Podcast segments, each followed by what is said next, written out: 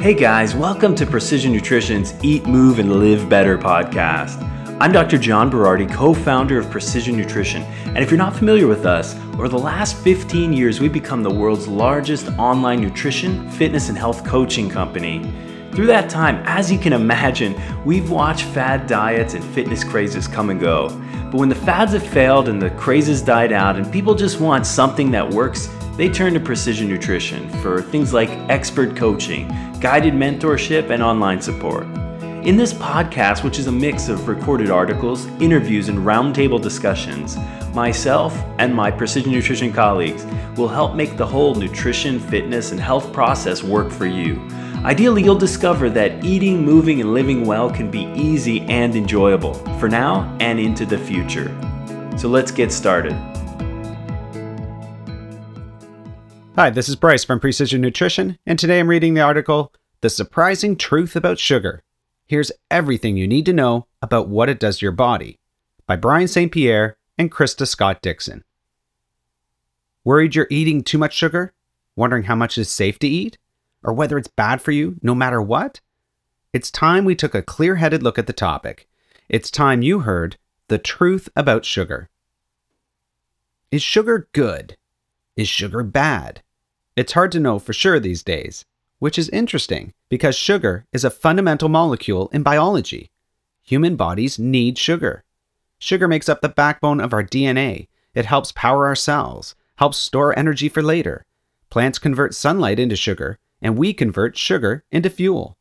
Molecules like glucose and fructose, just two of the many types of sugar, are so basic to our biological needs, even bacteria love them.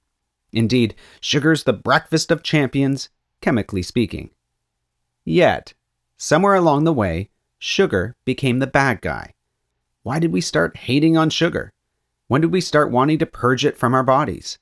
And why do some of us fear it so much? At this point, do we just need a little relationship counseling? Or is it a toxic relationship? Is it time to part ways?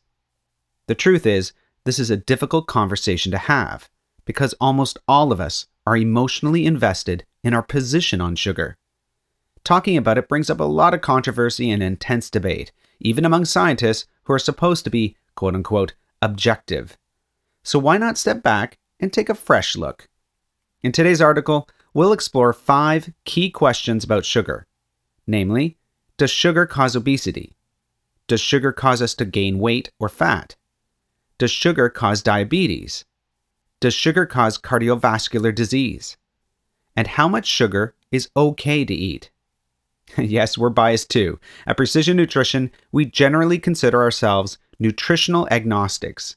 Case in point, our view on the absolute best diet. You can see an article on that at precisionnutrition.com forward slash best dash diet. We help people become their healthiest, fittest, strongest selves in a way that works for their unique lives and bodies. In our work with nearly 50,000 clients, we've learned a few things, such as that one size doesn't fit all, that an all or nothing approach doesn't work for most people, that fitness and health habits should be doable on your worst day, not just your best. So, here's our bias in this article. We follow the complexities of nutrition evidence as best we can, always interpreting them through the lens of how does practice X or Y work for us, for the clients we coach, and for the fitness professionals we certify?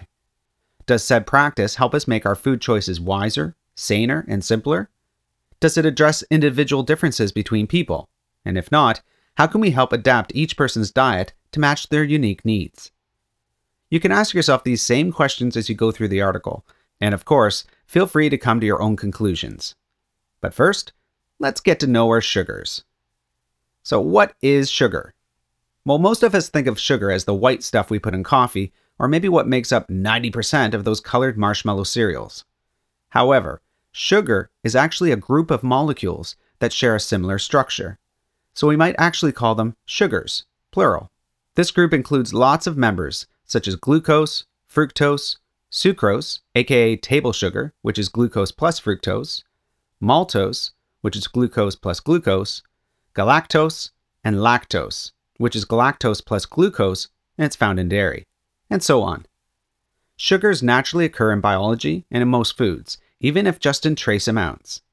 For example, Here's what the breakdown of sugars look like in a banana. You'll have 13% dietary fiber, 26% starch, 12% sucrose, 0.5% maltose, 24.5% glucose, and 24% fructose. Now, there's of course much more sugar in processed and refined foods than in less processed and unrefined foods, and we'll come back to this important point in a moment. Now, sugars live under the larger umbrella of carbohydrates. Along with the sweet stuff, this macronutrient group also includes starches, like in potatoes or rice, fiber, like the husks of whole grains, and structural building blocks, like chitin, which makes up the shells of crustaceans, or cellulose, which makes up things like the trunks of trees. The more complex the molecule, the slower it digests. Sugars, which are simpler, digest more quickly. Starches and fiber, which are bigger, more complicated molecules, digest more slowly, if at all. This is why eating more fiber can help us feel fuller longer. Now, most carbohydrates are actually broken down into simpler sugars once they're digested. Other carbohydrates, such as insoluble fiber, don't really get broken down nor absorbed fully, although our intestinal bacteria often love munching on them. So, sugars are a type of carbohydrate, but not all carbohydrates are sugars. And some carbohydrates break down quickly or easily into sugars, and others don't. This point is important to understand because it tells us that not all carbohydrates do exactly the same things in our bodies.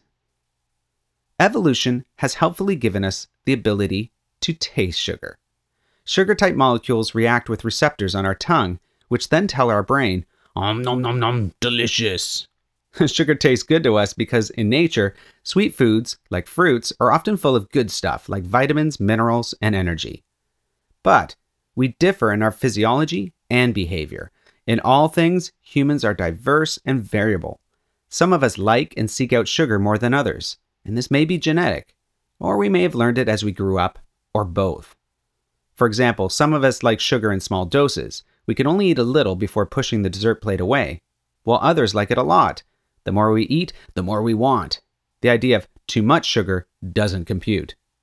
Likewise, some of our bodies seem better suited to sugar than others. For example, some of us can eat sugar all day long and feel fine, while others can only tolerate a little bit before our pancreas, which secretes insulin, a hormone that helps sugar get into the cells, tells us to knock it off. In general, most of us like at least some sweetness. When we're young, we tend to like sweetness more and avoid bitter foods more, yet each person's response to sugar and sweet taste is unique. And with that said, let's get back to the questions at hand, starting with question number one Does sugar cause obesity? The term obese or overweight is, like sugar, a contentious thing. In this article, we'll use it just for the purpose of discussion, so bear with us. The World Health Organization defines obese as having a body mass index higher than 30. Of course, some fit athletes, like heavyweight boxers or rugby players, might have a higher BMI but still have a low body fat percentage. However, for most folks, having a BMI higher than 30 signifies that they have a higher than average level of body fat. Indeed, some studies that correlate BMI with body fat testing suggest that BMI may even underestimate how much body fat a person has. When it comes to obesity, there have always been people who are heavier and or who have more body fat than most other folks like them. However, over the last several decades, quote unquote average people in industrialized countries have gotten heavier, bigger, and gained more body fat fairly rapidly. It's now statistically normal. Now, although this shift is happening worldwide, and there are some differences by ethnic group and socioeconomic class, it's particularly noticeable as a general trend in the United States and we have a chart on obesity rates in the United States in today's article online. Make sure to check it out at precisionnutrition.com forward slash truth dash about dash sugar. Now, along with body weights, we can look at changes in body fat percentage and overall fitness levels. Here, we also see that over time, body fat percentage has gone up and fitness levels have gone down. Currently in the United States, the average body fat percentage for men is around 28%, and the average for women is around 40%. For comparison, in general, 11 to 22% for men and between 22 and 33% body fat for women is considered a healthy range. Lower than that is still healthy to a point, but generally considered athletic or lean. You can see another chart about the percentage body fat in US adults online in today's article as well. Again, that's at precisionnutrition.com forward slash truth dash about dash sugar. So, does increased sugar consumption explain body weight trends? Could sugar be responsible for changing body weights and body compositions in industrialized countries? Well, by reviewing the data from the USDA Economic Research Service, National Health and Nutrition Examination surveys, as well as food frequency questionnaires from the long running Framingham Heart Study, we can track food intake from multiple angles. These varying streams of data all show fairly consistent trends. They tell us that, since 1980, Americans continue to eat the same total amount of fat, though they generally ate less naturally occurring fats, like in whole fat dairy, and ate more added fats like oils. And they ate more carbohydrates, especially refined ones that included added sugars. So, as a percent of total calories consumed, fat dropped, but we didn't end up eating less fat.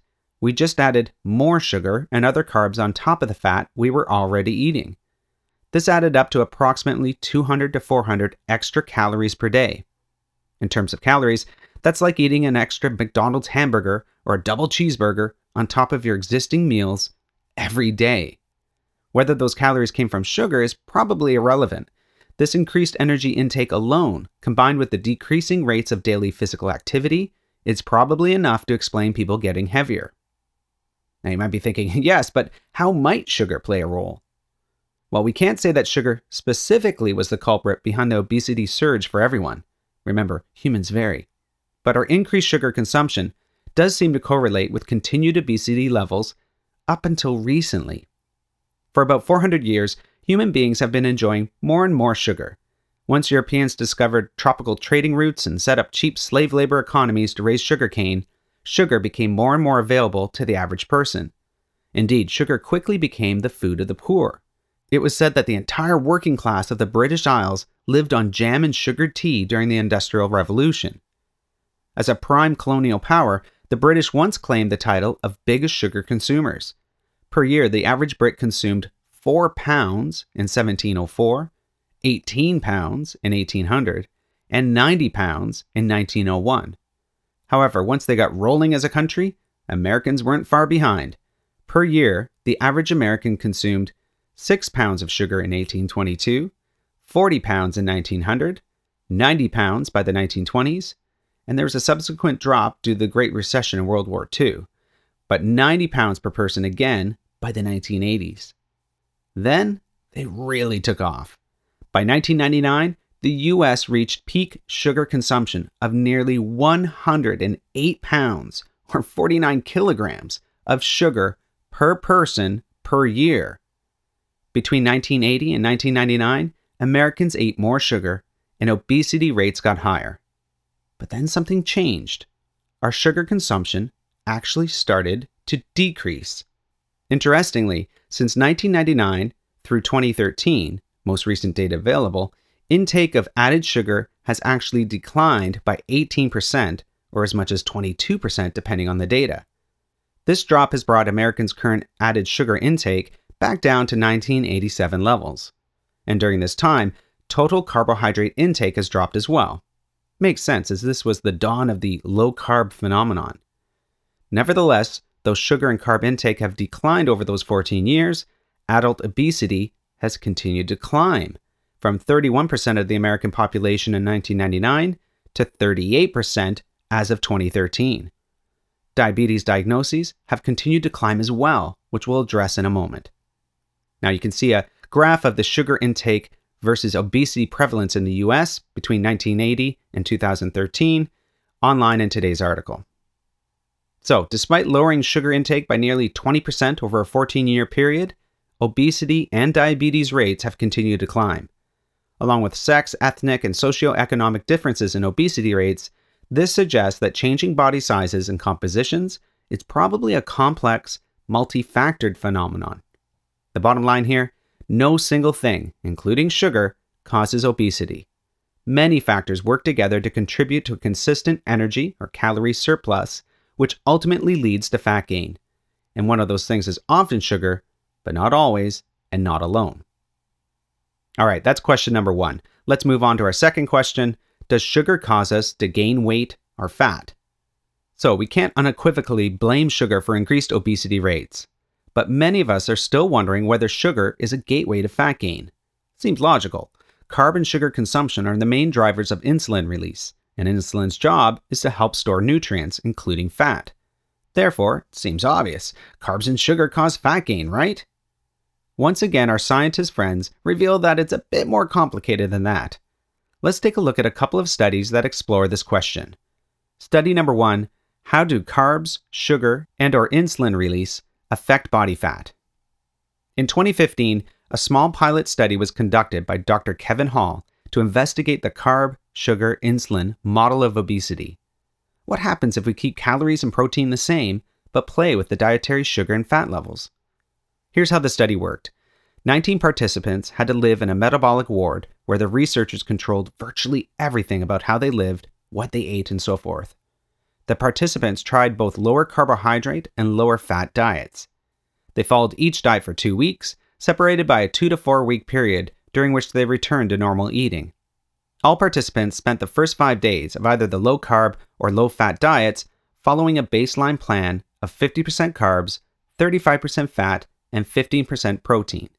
This was done so that all participants started on an even playing field with an intake that virtually matches what the average American eats. Each participant also had to exercise on a treadmill for one hour every day for the full two weeks to make sure the physical activity levels were consistent and equal. After the first five days, both groups had their calories reduced by 30% from the baseline diet 1918 calories versus 2740 calories. They then ate the lower calorie diet for six days. With both diets, energy intake, i.e., calories, and protein were kept the same. Only carbs and fat went up or down. So, for lower carbohydrate, it was 101 grams of protein, 21% of calories, 108 grams of fat, 50% of calories, and 140 grams of carbohydrate, or 29% of calories. The lower fat diet was 105 grams of protein, 21% of calories, 17 grams of fat, 8% of calories, and 352 grams of carbohydrate, or 71% of the calories. So let's take a closer look at how much the study participants actually ate. On the lower carbohydrate diet, of their carbohydrates, 37 grams was sugar. This means that 8% of all calories were coming from sugar. This is much less than the average American eats. On the lower fat diet, of their carbohydrates, 170 grams was sugar. This means that 35% of all their calories were coming from sugar. That is a lot of sugar. So, what happened? Well, in terms of insulin production, on the lower carbohydrate diet, people produced 22% less insulin throughout the day. The lower fat diet didn't change the insulin output at all, since it had the same total carbs and even slightly more sugar than the baseline diet. In terms of body weight, people on the lower carbohydrate diet lost 4 pounds of body weight and 1.16 pounds of body fat. People on the lower fat diet lost 3 pounds of body weight, which included 1.29 pounds of body fat. Now, keep in mind, body weight loss doesn't necessarily equal body fat loss. We can also lose body weight from losing glycogen, water, and or body protein, and that's exactly what happened to the people on the lower carb diet. They lost more overall body weight, but actually lost less fat, though a difference of 0.13 pounds is irrelevant in the big picture. Who would notice that?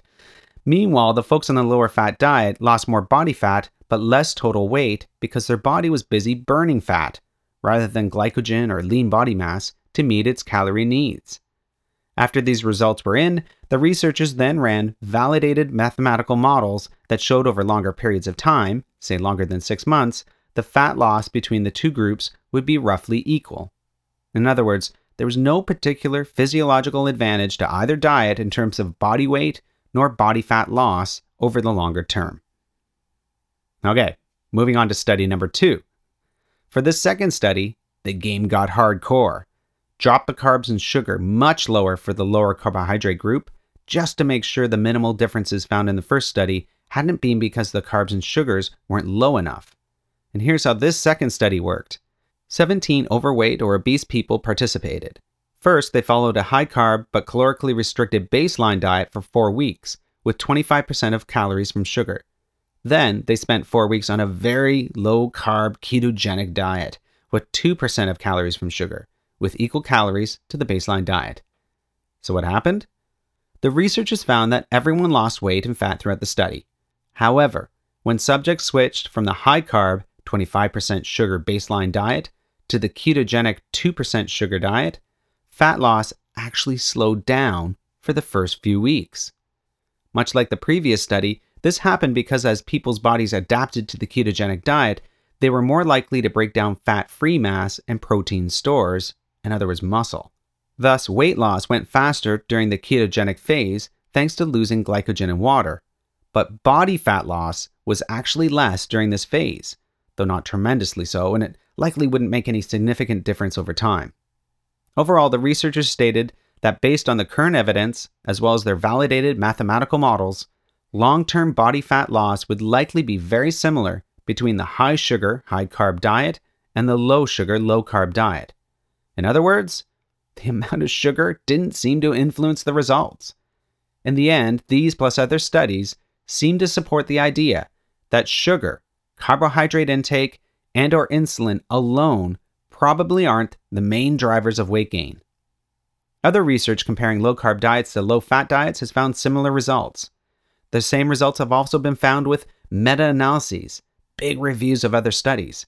These types of data are considered among the most robust as they explore a lot of experiments from a much broader perspective, pulling in evidence from dozens or even hundreds of studies to try and draw conclusions. And also, the same results have been found with systematic reviews, methodologically rigorous comparisons, and critical analyses of other studies. These types of reviews are also considered useful because they take a skeptical perspective looking for errors. There have been at least 20 controlled inpatient feeding studies where protein and calories are kept equal, but carbs are varied from 20% to 75% of total calories, and sugar intakes ranged significantly as well.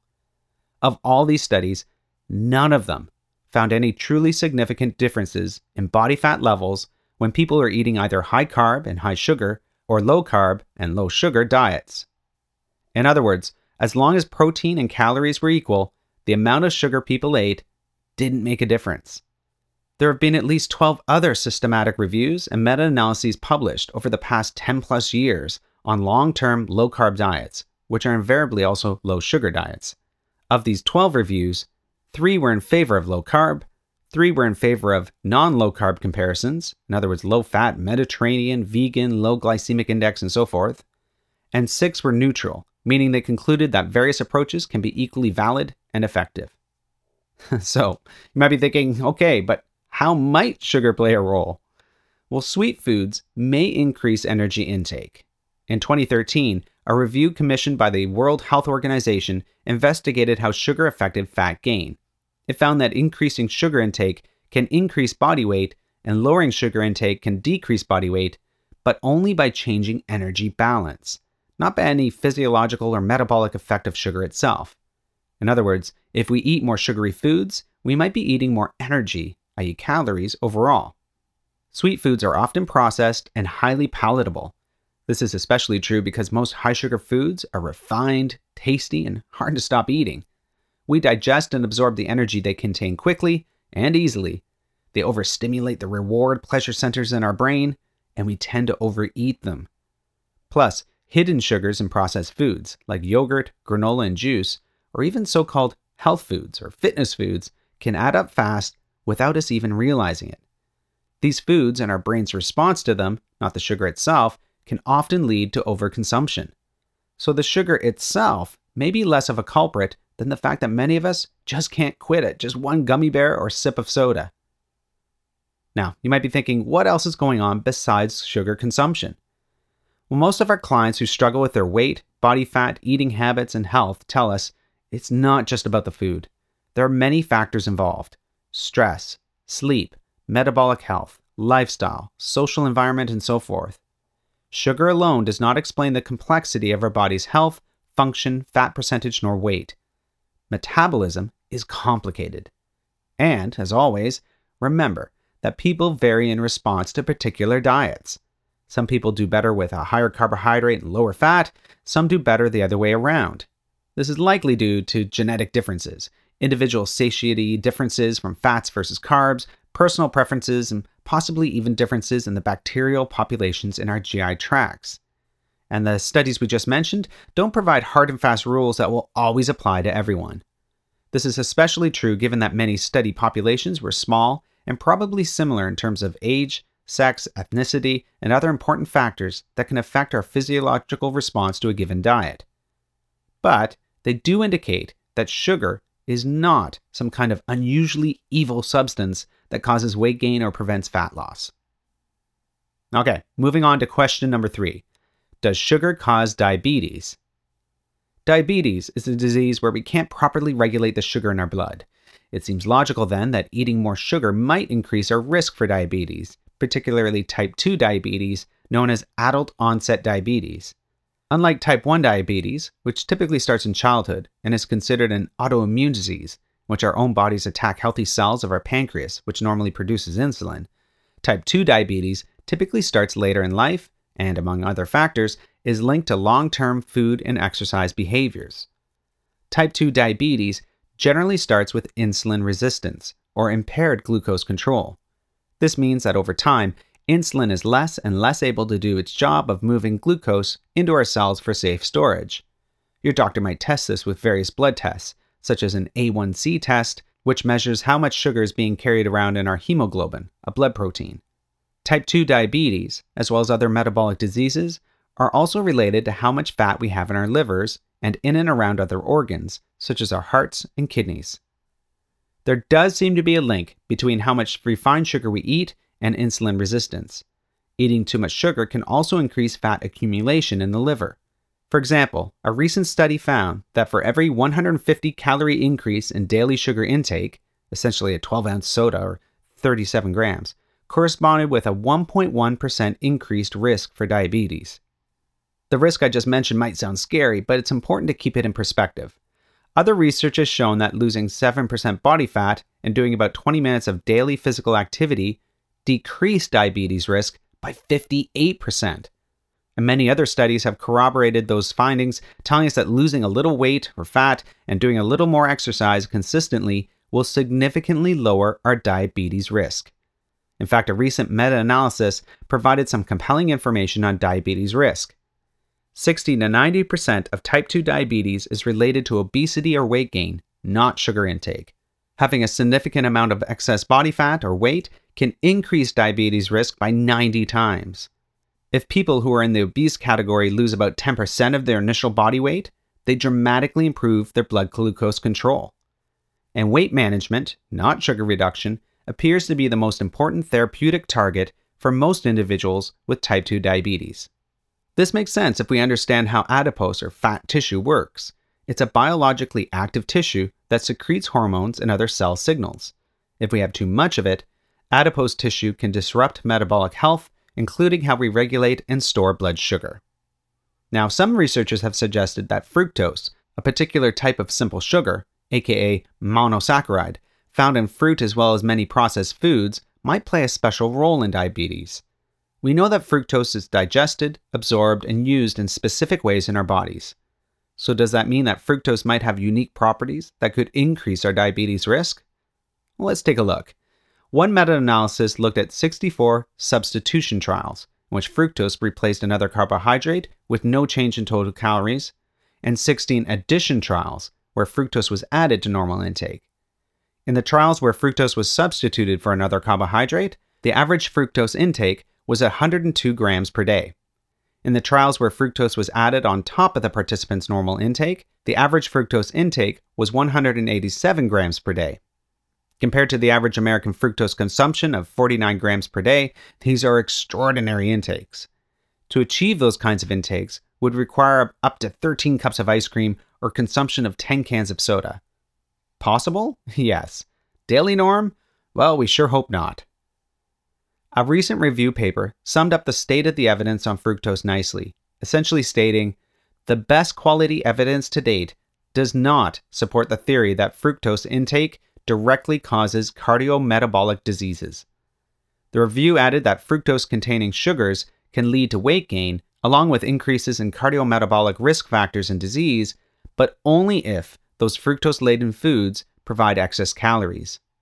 Overall, research does suggest that a high intake of all sugar, including fructose, might slightly increase risk of diabetes development by itself.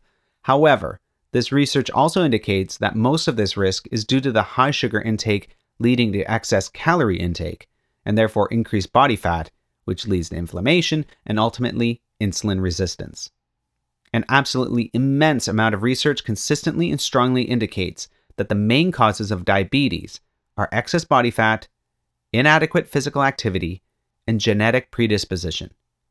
On that last note, we know that diabetes risk, as well as the risk of metabolic diseases and propensity to gain body fat, differs significantly by ethnic group or genetic subgroup. For instance, many groups of indigenous people are vastly more likely to struggle with these issues, as are people of African ancestry living in North America or people of South Asian ancestry. So, your personal risk of these diseases also depends on where your ancestors came from, what genetic makeup they gave you, and or how that genetic makeup interacts with your environment. The bottom line here, managing your sugar intake is just one small tool in your diabetes fighting toolbox.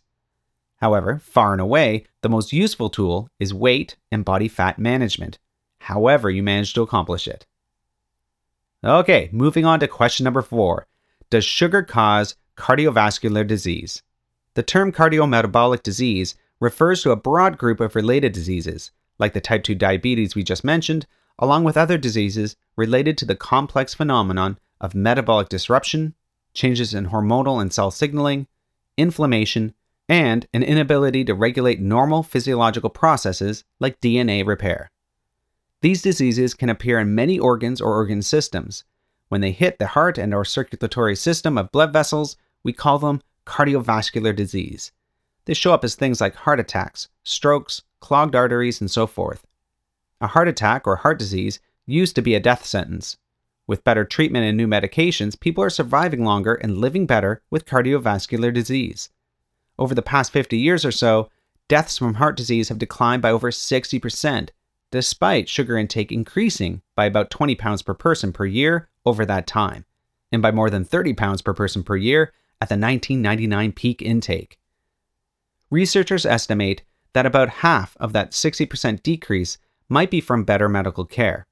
The other half likely comes from reducing the risk factors, such as lowering blood pressure, smoking less, and lowering blood cholesterol levels. Of course, as we've seen, consuming more energy in the form of sugar can increase body fat, and because of its chemically active nature, more body fat definitely increases cardiovascular disease risk. So, eating a lot of sugar can certainly play a role. But cardiovascular disease, as with other metabolic diseases, is complex. It's not just one thing, it's all the things. It's how we live, how we work, how active we are, how stressed we are, what's in our environment, and the various other factors that influence our health. Indeed, if we look at the factors that we know for sure are related to the risk of metabolic disease, only about 3% of Americans uphold four essential healthy lifestyle behaviors consistently. In other words, not smoking, maintaining a healthy body weight, eating five or more servings of fruits and vegetables per day, and being physically active at least 30 minutes a day, five times a week at a moderate intensity. On top of that, let's consider two other known preventative methods for metabolic disease keeping stress levels moderate and sleeping well 7 to 9 hours per night consistently. Now we're probably at 1% of Americans. And once again, sugar intake is probably one piece of the puzzle, but it's just one piece, and probably a very small one. Okay, let's move on to our last question How much sugar is okay to eat? That's right, let's get real here. Sugar is not a health food, it doesn't nourish us. It doesn't add a lot of nutrient value. It doesn't give us any vitamins, minerals, phytonutrients, antioxidants, fiber, or water. Eating a lot of sugar doesn't make our bodies better, stronger, healthier, or more functional. Sugar doesn't add value, certainly not when compared to other foods or macronutrients like protein or omega 3 fatty acids. However, biology is complex. Diseases are complex too. We can't blame one chemical for all the health problems we have. Good health is neither created nor destroyed by a single food. Again, human beings are diverse. We vary wildly in all kinds of ways, including how much carbohydrates we need to thrive or perform well, how well we digest, absorb, and use sugars, as well as how effectively and safely we store or dispose of the excess, how sugar affects our appetite, hunger, fullness, and ability to stop eating it, how we feel about and behave around sugar, and how sugar spins our brain dials and gives us a sense of reward. So we can't say that X amount of sugar is always best for everyone all the time, or that people should never eat any sugar. It just doesn't work that way. Some people might choose to cut out sugar completely. Some people might try to micromanage their intake down to the gram. Some people can just roll with a general eat less processed foods guideline and be fine. And some people do find that a low sugar, low carb, or even a ketogenic diet works for them, while others thrive on high carb diets. Now, that said, being aware of your sugar intake is probably a good idea. The 2015 to 2020 Dietary Guidelines for Americans recommends limiting sugar to 10% of your intake. So, for example, if you're consuming 2,000 calories per day, that would be approximately 200 calories from sugar or 50 grams. All right, with all this being said, what does this all mean? Let's sum up what the science suggests. Sugars are basic biological molecules that our bodies use in many ways. Each person's response to sugar, whether physiological or behavioral, will be a little different. This goes for carbohydrates in general, too. Sugar is not a health food, but sugar alone doesn't necessarily cause most chronic health problems like diabetes or cardiovascular diseases, which are multifactorial. Sugar is energy dense. If eaten in excess, like most foods, sugar can contribute to weight or fat gain. This weight or fat gain is probably mostly from the extra calories, not some special properties of sugars, or carbohydrates in general, or insulin. Some people find it hard to stop eating sugar or sweet foods. This may also contribute to weight or fat gain, again because of the extra energy intake. And lastly, we likely eat more sugar than we realize since it's hidden in so many food products. Now, for most people, cutting out sugar completely, trying to abide by rigid rules, or basing dietary decisions on fear probably isn't sustainable or realistic. That's why at Precision Nutrition, we prefer a more balanced approach. So, here are some tips from us on what you can do. Number one, recognize that health concerns are more complex than a single smoking gun. The fitness and nutrition industry loves to say that one factor is responsible for everything, or that one magical food, magical workout, magical mantra will cure everything. It also loves to oversimplify and moralize. In other words, this is bad, this is good. You don't have to understand physiology to grasp the idea that things are complex. There are many factors that go into good health, athletic performance, physical function, and well being. This means you should, number two, begin with fundamental behaviors. Sugar is one part in a much bigger puzzle. You can review the following checklist and see how many of these fundamental behaviors you do well and consistently.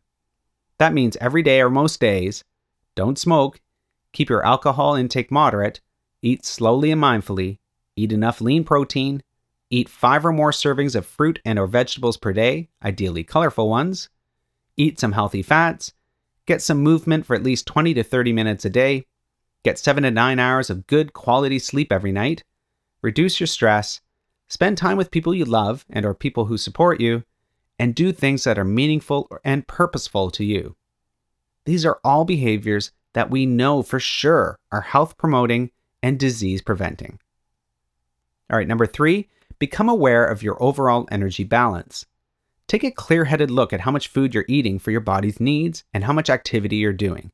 Are you eating the right amount for your physiological requirements? If you're heavier or carrying more body fat than you prefer, maybe you need to adjust how much you're eating and or exercising. This may mean lowering your sugar intake and or it may mean eating a little less of other foods overall. Number 4, become aware of what's in your food. Read labels. Sugar lives in processed foods, even foods you wouldn't expect, like salad dressings or frozen dinners. And then, better than reading labels, ask how you can eat more foods without labels, like fruits and veggies, beans and legumes, nuts and seeds, meats and seafood, and so forth. Transitioning to less processed and less sweetened versions of various foods is a simple way to lower your sugar intake and get the benefits of better nutrient intake. Double win. Number five, maintain a healthy weight. There's no single healthy weight. Your weight may be higher than average or it may be within a normal range. What is most important, however, is that this weight is healthy for you, which you'll know because all your indicators like blood work or athletic performance and recovery look good. If you think you need to lose a little weight or fat to look and feel and or perform better, The good news is you don't often need to lose very much to see metabolic benefits. You don't have to be super lean, and in fact, many people won't benefit from trying to do that anyway. Number six, be mindful of your overall eating patterns, habits, and perspectives. Consider are you eating slowly and mindfully? Can you stop when you're satisfied? Are you using sugar rich foods as a treat, and how often? Do you feel deprived if you don't get to have sugar? If you have a sugary food, can you stop eating it when you've had enough? And is there an enough with some foods? How does sugar fit into your life and overall habits? And is that working for you? Number seven, keep it in perspective. Add treats in moderation. Around here at PN, we love to keep it real. We like treats, junk food, and tasty stuff just as much as anyone else, whether that's a glass of wine, a bowl of ice cream, or a hot dog at a ball game. We just keep the portions moderate and don't have treats for breakfast, lunch, and dinner every day. For most people, a little bit of sugar fits just fine into an overall healthy diet pattern. If you're looking for numbers, we suggest you shoot for including treats or other discretionary indulgences at 10 to 20% of your meals. If you eat three meals a day for a week, that means about two to four of those 21 meals might include something fun or less nutritious. And number eight, ask yourself what works for you and what doesn't. If you struggle with sugar, for instance, if it makes you feel ill or if you feel like you can't eat sweet foods in appropriate amounts, then it's probably not a good food for you. Try experimenting with lowering your sugar intake gradually, for instance, by making simple substitutions like drinking water or seltzer instead of soda, and see what happens. Look for foods that you love and that love you back, and make you feel good and perform well, and give you sustained and long lasting energy that keep your moods level and that keep you feeling normal as an eater. Number nine, if you're a coach, keep it real and keep it positive. Don't scare your clients, don't lecture them, don't moralize. Help them, learn from them, understand them. Although research may say on average low carb is more effective than other dietary strategies long term, or that sugar by itself is not addictive, or any other innumerable statistics, your clients are real people they are not averages. Each individual's preferred approach, unique circumstances, and personal experiences has to be carefully considered and taken into account when working together. Go slowly, step by step. Make sure your client can actually do what needs to be done. Fit the dietary strategy to the client and not the client to the dietary strategy. And number 10, use data. Track your health and physical performance indicators. Schedule regular medical checkups and look at stuff like how you feel, how your mood is, how you sleep, how your blood work looks, and how well you recover from workouts and life in general. Follow the evidence, and if everything looks stellar, keep doing whatever you're doing. All right, this has been Bryce from Precision Nutrition reading today's article The Surprising Truth About Sugar. Here's everything you need to know about what it does to your body by Brian St. Pierre and Krista Scott Dixon. You can read the article online yourself, plus see a number of the graphs we mentioned in the article at precisionnutrition.com forward slash truth dash about dash sugar. Thanks for listening. Have a great day. Okay, everyone, that's it for this week's edition of Precision Nutrition's Eat, Move, and Live Better podcast. For more information about how to eat, move, and live better yourself, and for some awesome free nutrition and health resources, come visit us on the web at www.precisionnutrition.com. You could also visit us on Facebook or on Twitter at InsidePN. Talk to you next time.